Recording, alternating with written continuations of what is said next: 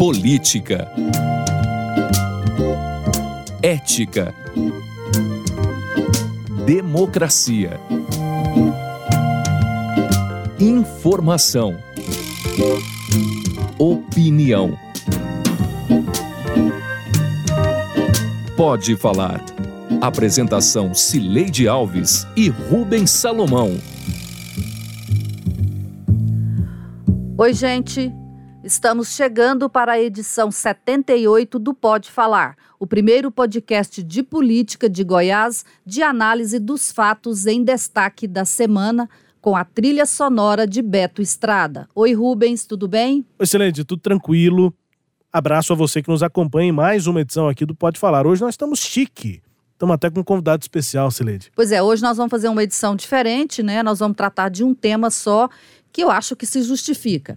A jornalista Vera Magalhães, do estado de São Paulo, revelou na terça-feira de carnaval que o presidente Jair Bolsonaro distribuiu de seu WhatsApp de presidente da República, com o brasão da presidência, dois vídeos convocando seus apoiadores para a manifestação organizada por seu grupo político para acontecer em 15 de março. Alguns dias antes, o ministro do Gabinete Institucional, general Augusto Heleno, já tinha estremecido a República com uma acusação de chantagem contra o Congresso Nacional.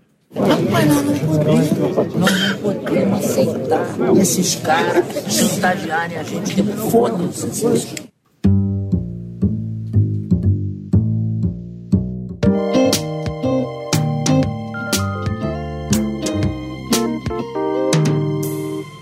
A mensagem de WhatsApp de Bolsonaro repercutiu profundamente, porque não é natural um presidente da República estimular uma manifestação contra dois dos três poderes da República, o Judiciário e o Legislativo. Isso levantou um debate complexo. Se o direito de manifestação e a liberdade de expressão são garantias constitucionais, por que o presidente também não pode se expressar sem risco de sofrer represálias? Bolsonaro está testando os limites da democracia? Quais são esses limites? O Brasil está na iminência de sofrer um processo de retrocesso político?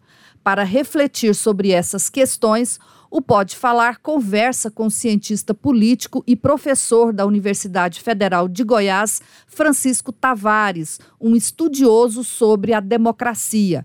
Oi, professor, tudo bem? Tudo bem, Sileide, tudo bem, Rubens? Como vão vocês? Tudo bem, seja bem-vindo. Obrigado pela presença é com a gente aqui. Por não gastar dinheiro com essa mídia podre que nós temos, uma parte dessa mídia podre que nós temos, esse ataque o tempo todo escrevendo besteira sobre o nosso governo. Agora, não vou mudar. Não estou atacando a mídia brasileira. Vocês são importantes quando vendem a verdade. Eu vou ter uma reunião na, na Fiesp em São Paulo, agora comecinho do mês que vem. Vou falar com o empresariado lá, esse assunto vai voltar à tona. E que vou falar para o empresariado lá? Até bom adiantar aqui. Tá? Entre outras coisas, obviamente. Que esses jornais, essas revistas, revista Época, Jornal Folha de São Paulo, pô, não anunciem lá. Porque um jornal que somente o tempo todo trabalha contra o governo. E se o governo der errado, toda a economia do Brasil vai sofrer. Você não pode dar dinheiro para uma mídia que mente o tempo todo. Este áudio é da última live que o presidente da República fez nesta quinta-feira, dia 27.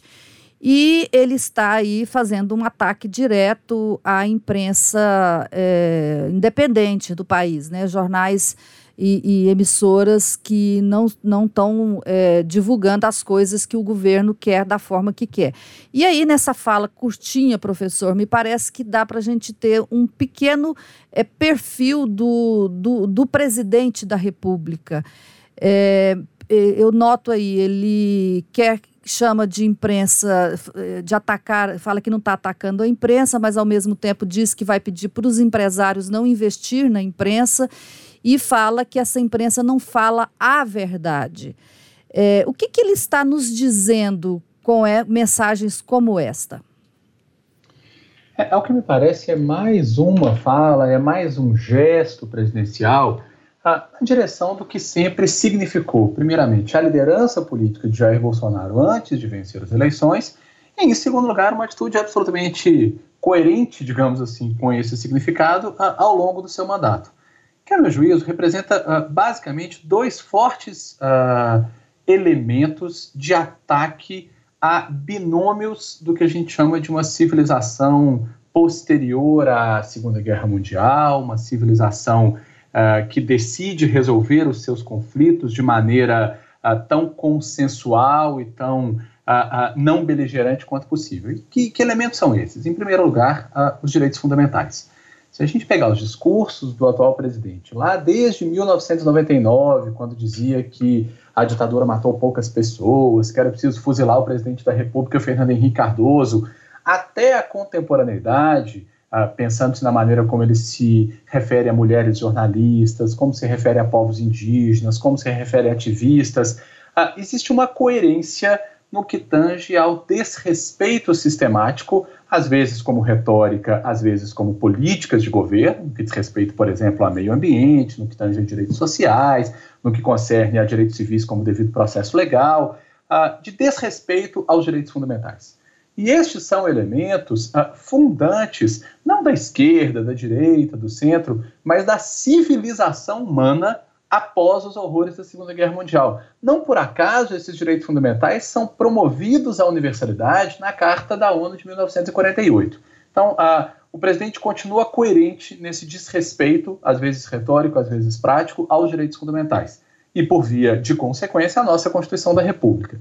Mas há um segundo pilar da nossa sociedade, que dá conta de que nós obedecemos às regras, nós atendemos às leis, que nós mesmos estabelecemos em um ambiente de pluralidade, segundo o qual a minoria de hoje pode ser maioria amanhã e segundo o qual nenhuma vitória é eterna ou absoluta. Quem vence numa disputa política precisa negociar com quem perde e quem vence tem que aceitar que pode perder amanhã. A gente dá o um nome a, a, a essa forma de se organizar as sociedades de democracia moderna. Essa democracia moderna, portanto, pressupõe uma série de condições, de elementos que a possibilitam. Um autor chamado Robert Down, que não é um radical, que não era um autor de esquerda, que não era um extremista, entendia que esses elementos pressupõem, antes de tudo, a possibilidade das pessoas de participarem do espaço público e a possibilidade das oposições agirem enquanto tais. Então, quando se ataca a liberdade de imprensa, quando se promove, mesmo que retoricamente, o silenciamento de uma imprensa, que é o elemento capaz de construir aquilo que o Robert Down chamava de entendimento esclarecido, que um outro autor chamado Habermas chamava de uma esfera pública animada, uma população bem informada. Sem esses elementos né, de respeito, de pluralidade, de livre informação, não há democracia. Então, acho que o presidente continua muito coerente em tudo o que sempre propôs que iria fazer uh, quando parlamentar, depois como candidato e agora ele faz como presidente da República, que é uma gestão de ataque ou de desrespeito a esse binômio civilizacional composto por democracia e direitos fundamentais. Então ele está testando realmente os limites da democracia. É, tem um artigo uh, publicado por um cientista político agora em 2019, o nome dele é Svolik, um artigo muito interessante, cujo tema central, na verdade, é o quadro de polarização que se observa na Hungria do Orbán, na Turquia do Erdogan, nos Estados Unidos do Trump. Ele nem chega a falar propriamente do Bolsonaro, mas tem uma construção empírica nesse artigo que vale muito a pena a gente conhecer, porque talvez permita a formulação de, de hipóteses para o cenário brasileiro. Ele descobre, em primeiro lugar, que dos anos 2000 para cá, regimes democráticos e sistemas protetivos de direitos fundamentais não caem com os chamados golpes de Estado à moda antiga. Aliás, vários cientistas políticos estão dizendo isso. Então não é um monte de tanque na rua que vai lá, sequestra o presidente é, e né, declara uma, um governo marcial. Não é assim que as democracias têm acabado. É, ele mede isso empiricamente e percebe que em mais de 80% dos casos de democracias que se perdem desde os anos 2000, isso ocorre a partir de governantes que foram eleitos. E a descoberta mais interessante nesse estudo é que, em geral, o primeiro mandato desses governantes é o da retórica. É aquele, então, em que surge um discurso muito forte contra os direitos, contra as liberdades individuais, contra a pluralidade, contra o respeito às minorias e, sobretudo, contra o próprio regime democrático. Mas, frequentemente, as medidas mais duras que tendem a efetivamente fechar o regime acontecem ao longo do segundo mandato. Ao que me parece, é possível indicarmos que o Brasil uh, tem se tornado ou pode se tornar mais um caso nesse fenômeno que o Svolik diz que é global. Então, a gente está atravessando um primeiro mandato em que, mais do que um regime sendo testado, ele vai se perdendo. Né? Ataques a direitos fundamentais, redução de a, a, garantias no plano ambiental, no plano da segurança social, no plano das liberdades individuais, e tudo isso a, associado a um discurso presidencial de pouco respeito às instituições democráticas. É possível que se esteja caminhando para aquilo que ainda é retórica, né? pode se tornar realidade, pode se tornar medidas efetivas por parte do governo. Então, hoje ele pede para não financiar em determinado órgão de imprensa o que garante que amanhã esse órgão simplesmente não vai poder existir. Né? Então, isso, isso cria, sim, um receio, acende-se uma luz amarela quanto ao respeito aos direitos e à solução democrático-procedimental dos conflitos ocorrentes em sociedade.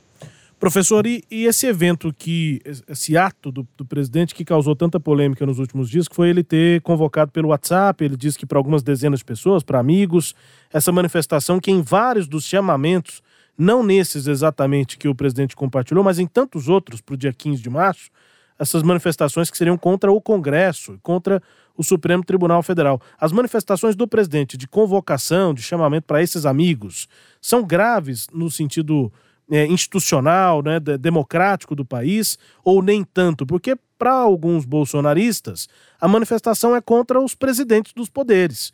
É, são contra a atuação do Maia, do Davi Alcolumbre, mas não necessariamente das instituições, professor? É, acho que no primeiro momento, assim, no nível, digamos, mais uh, uh, tranquilo da abordagem uh, desse vídeo, que não é nada tranquilo, é, é preciso perceber que há uma forte incoerência, nesse caso, sim, uma incoerência da parte do presidente da República, porque ele e o seu ministro Guedes estão agora insurgentes contra o parlamento em razão de um conflito fiscal. Aliás, eh, eu tenho percebido que na história da, da modernidade sempre tem um problema fiscal por parte do, dos grandes conflitos. A verdade, então, é que o presidente não quer aceitar ah, as modificações normativas que apontaram para a imperatividade, ou seja, a obrigação de gastar os recursos orçamentários referentes não apenas às emendas individuais de parlamentares, mas também às emendas do relator do orçamento e as emendas de bancada. Acontece que o próprio presidente e sua bancada apoiaram essas medidas no parlamento e disseram que isso era o fim do toma lá da cá, era o fim da negociação no parlamento baseada em favores orçamentários. Então, no primeiro momento, eles apoiam essas medidas e depois se insurgem contra a respectiva aplicação isso já mostra que não há muita coerência do ponto de vista da condução fiscal do Estado. Bom, essa insurgência, ademais, uh, vai além de tudo aquilo que se espera como o decoro ou como razoável do ponto de vista de um presidente da República. Não é papel de alguém que se elegeu com mais de 50 milhões de votos compartilhar vídeo cujo conteúdo inequivocamente aponta para uma sublevação popular não contra este ou aquele parlamentar, contra esta ou aquela ideologia, mas contra a própria instituição do parlamento. Isso é muito sério, portanto. Né? Não, o presidente da República não tem o mesmo direito à liberdade de expressão que qualquer cidadão ou cidadão, porque está uh, restrito à ideia de decoro, isso está escrito lá na lei que prevê os crimes de responsabilidade, e isso não é por acaso, é porque o presidente da República representa o Estado, seja no âmbito internacional, seja diante dos seus cidadãos, e, portanto, deve ter alguma medida, né, deve ser um magistrado, deve arbitrar conflitos antes de, antes de acirrá-los, como acontece num vídeo como esse. Pois é, eu estava pensando aqui sobre Goiás para entender o caso nacional. Aqui em Goiás, a emenda impositiva ela foi aprovada é, num momento de transição do governo, dos governos do PSDB para o governo de Ronaldo Caiado. Foi uma, uma, uma, um período aí meio que de vácuo de poder, quando Caiado não tinha ainda maioria lá no, na Assembleia Legislativa. Depois, já com o governador, que quando ele construiu essa maioria, ele conseguiu negociar o pagamento dessas emendas e conseguiu também é, aprovar todos os projetos é, complicados aí que mexeram muito com a vida de, do servidor público com direitos é, conquistados há muito tempo. A minha questão é o, qual que é a diferença de Goiás para Brasília? Por que, que lá o presidente enfrenta o Congresso e não negocia, e por que aqui Ronaldo Caiado é aliado do presidente, defensor do presidente, fez um caminho diferente do dele? É, o que parece é que, uh, em Brasília, o governo não se preocupou em construir uma maioria parlamentar. É, isso por quê? Porque é um governo que, nesse aspecto, é muito coerente, com uma lógica que já há muito tempo tem sido identificada como a criminalização da política e das instituições uh, uh, liberal-democráticas.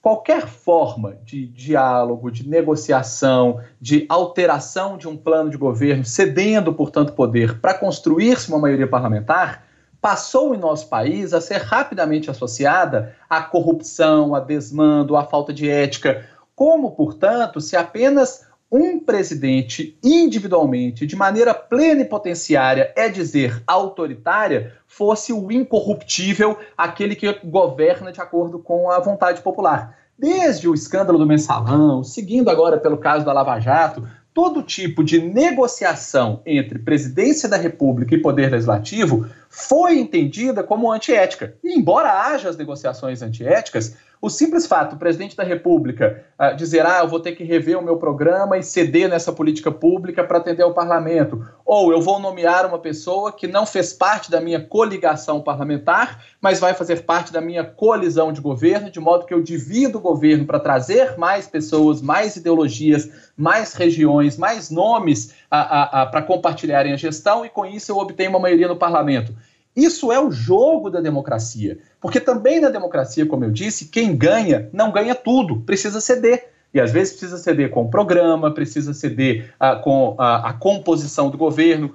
Quando alguém acredita que porque venceu uma eleição presidencial tem todos os poderes para governar sem prestar contas ao parlamento, que, diga-se de passagem, também foi eleito, está feita essa tempestade. Então, hoje, o presidente da República, em regra, não possui maioria no Congresso Nacional, veja que perece, né, caduca até medida provisória sobre carteira estudantil, ele não consegue pôr para votar nem essas pequenas questões, e em vez de negociar com o parlamento, monta um gabinete com mais militares do que na Venezuela e mais militares do que a época em que o Brasil vivia uma ditadura militar, e disse: é aqui que eu vou fiar-me, mas não no parlamento, e se for preciso, eu vou para o confronto com o parlamento, como o ministro Guedes disse em um vídeo, e depois, como está subentendido na convocação do ato uh, que foi divulgada pelo próprio presidente da República. Então, a crise em Brasília é maior do que aqui, porque, diferentemente do que se deu no plano local e do que se dá em qualquer uh, democracia em que tem executivo e legislativo, a presidência da República não se preocupa em fazer uma maioria no parlamento,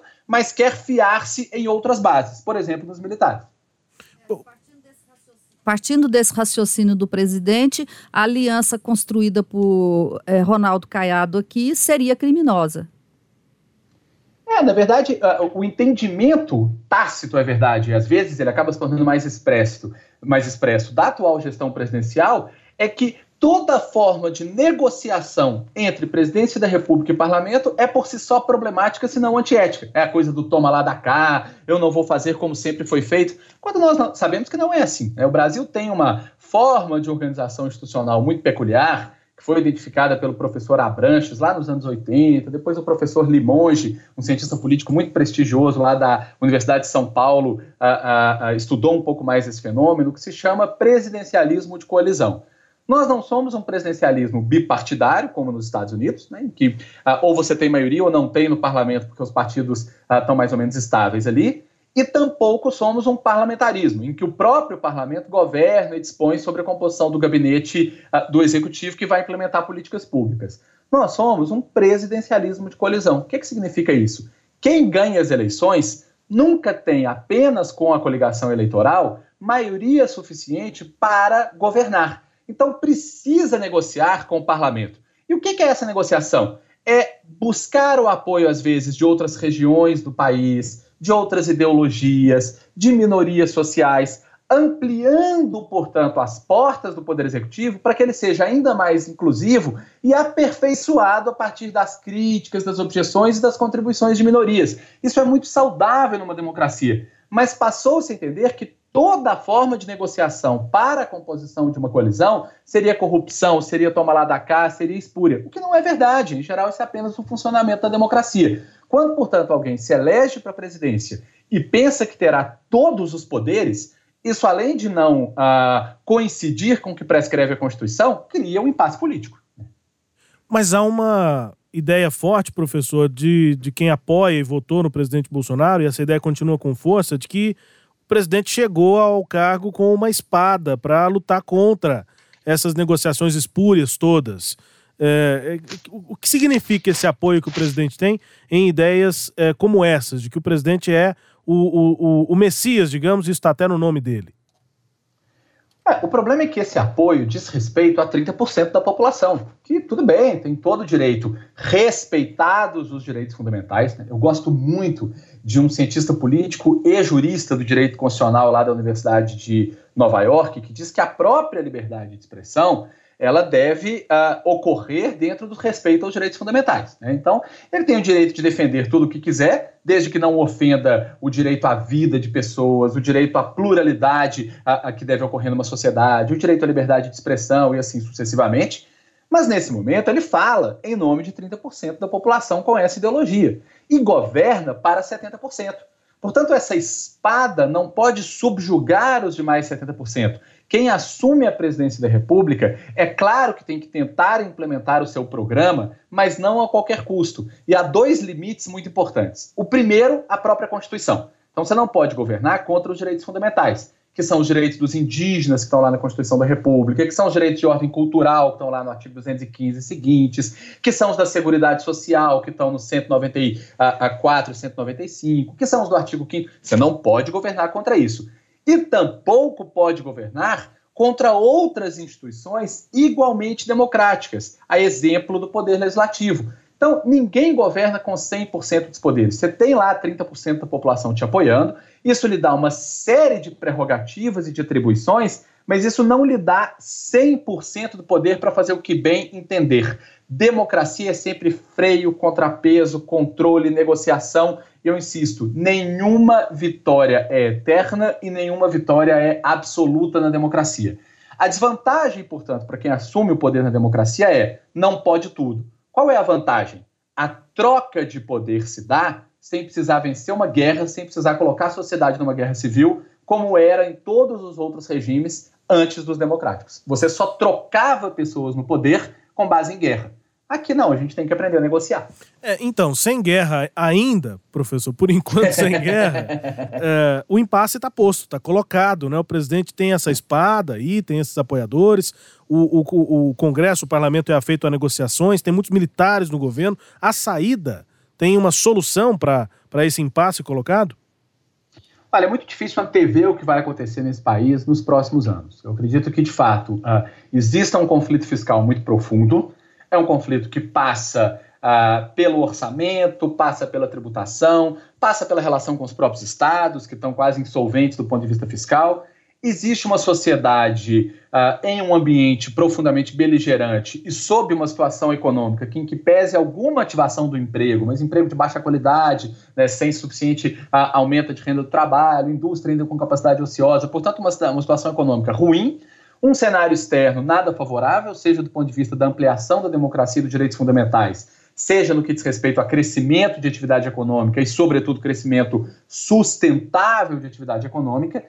Nesse quadro, um país cujo presidente não quer negociar com o parlamento e se cerca de militares por todos os lados, com um discurso contrário a elementos como liberdade de expressão, respeito às minorias, é, garantias fundamentais, o futuro pode não ser nada alvissareiro, ou seja, o que ainda resta de democracia e de constitucionalismo no Brasil está, sim, sob risco.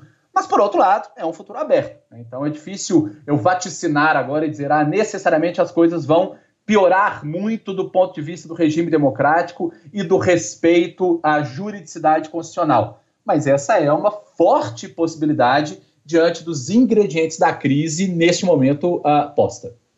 Professor, é, no começo o senhor até fez aquela observação a respeito do estudo, do artigo é, que mostra que o primeiro mandato dos presidentes de países que, que são também autoritários é mais retórico e o, e o, o fechamento do, do regime acaba ocorrendo num segundo mandato. Isso quer dizer que nós não estamos na iminência de sofrer um retrocesso político? Olha, é claro que é muito difícil a gente simplesmente aplicar uma conclusão genérica uh, baseada no caso da Hungria, da Turquia, da Venezuela, é, para a realidade brasileira. É óbvio que a gente tem aqui uma série de peculiaridades, mas por outro lado é possível ver uma tendência global. Eu diria que mês após mês, episódio após episódio, o nosso país vai se tornando menos nitidamente democrático e, sobretudo, menos nitidamente constitucional. A gente tem discutido muito na imprensa, na própria academia, uh, se o Brasil uh, é ou não mais uma democracia. Mas a gente tem que olhar para aquilo que condiciona ou que garante a existência de uma democracia, que é o respeito ao constitucionalismo dos direitos fundamentais. E esses, de maneira muito clara, têm se perdido, e eu acho que aí sim a gente tem uh, já vivido um retrocesso muito concretamente. Professor, o tema é amplo, a gente não esgota numa conversa só, mas hoje o nosso tempo acabou. Obrigado, professor. Até. Sou eu quem agradece, fico sempre à disposição. Um abraço a vocês e aos ouvintes do podcast. Grande abraço, sempre bom ouvir o professor Frank Tavares, Sileide. É, e a gente vai ter muitos desdobramentos desse assunto e vamos é, acompanhar por aqui. Mas por enquanto é isso e agora vamos ao quadro Língua Solta com a música tema Mundo Melhor, da primeira banda goiana de rock, o Língua Solta.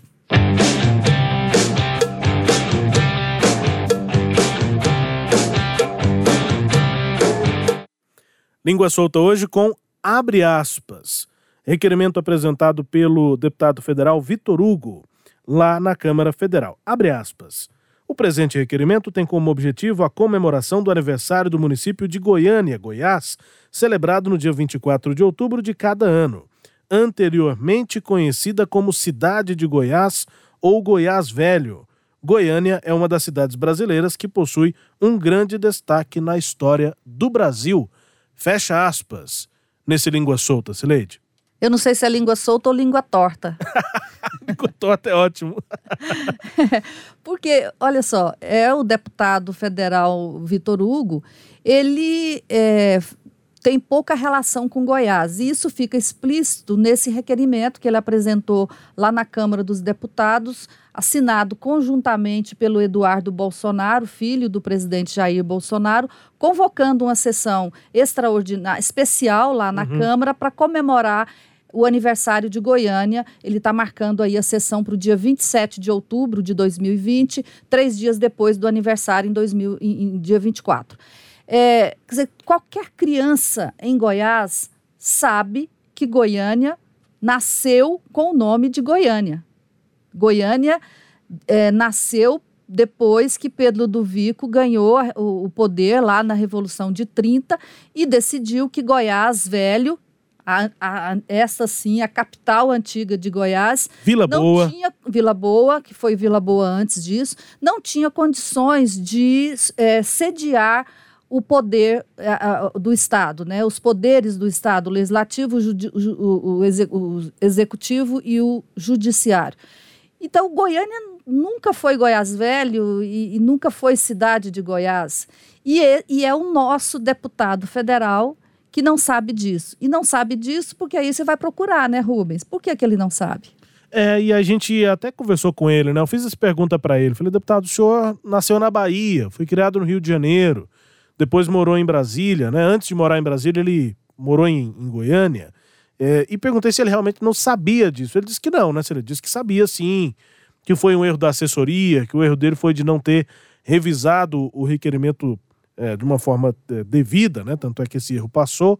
Mas é, é difícil da gente se convencer, né? Difícil dele, dele nos convencer de que, erro, de, de que esse erro não foi dele. É, tô, tô com essa dificuldade de, de, ser convencido por ele, exatamente por ele ser um deputado por Goiás e não goiano. Eu até gostei que você falou para ele assim: é porque o senhor não fala porta? É, o senhor, é, o senhor tem um sotaque diferente, não fala porta.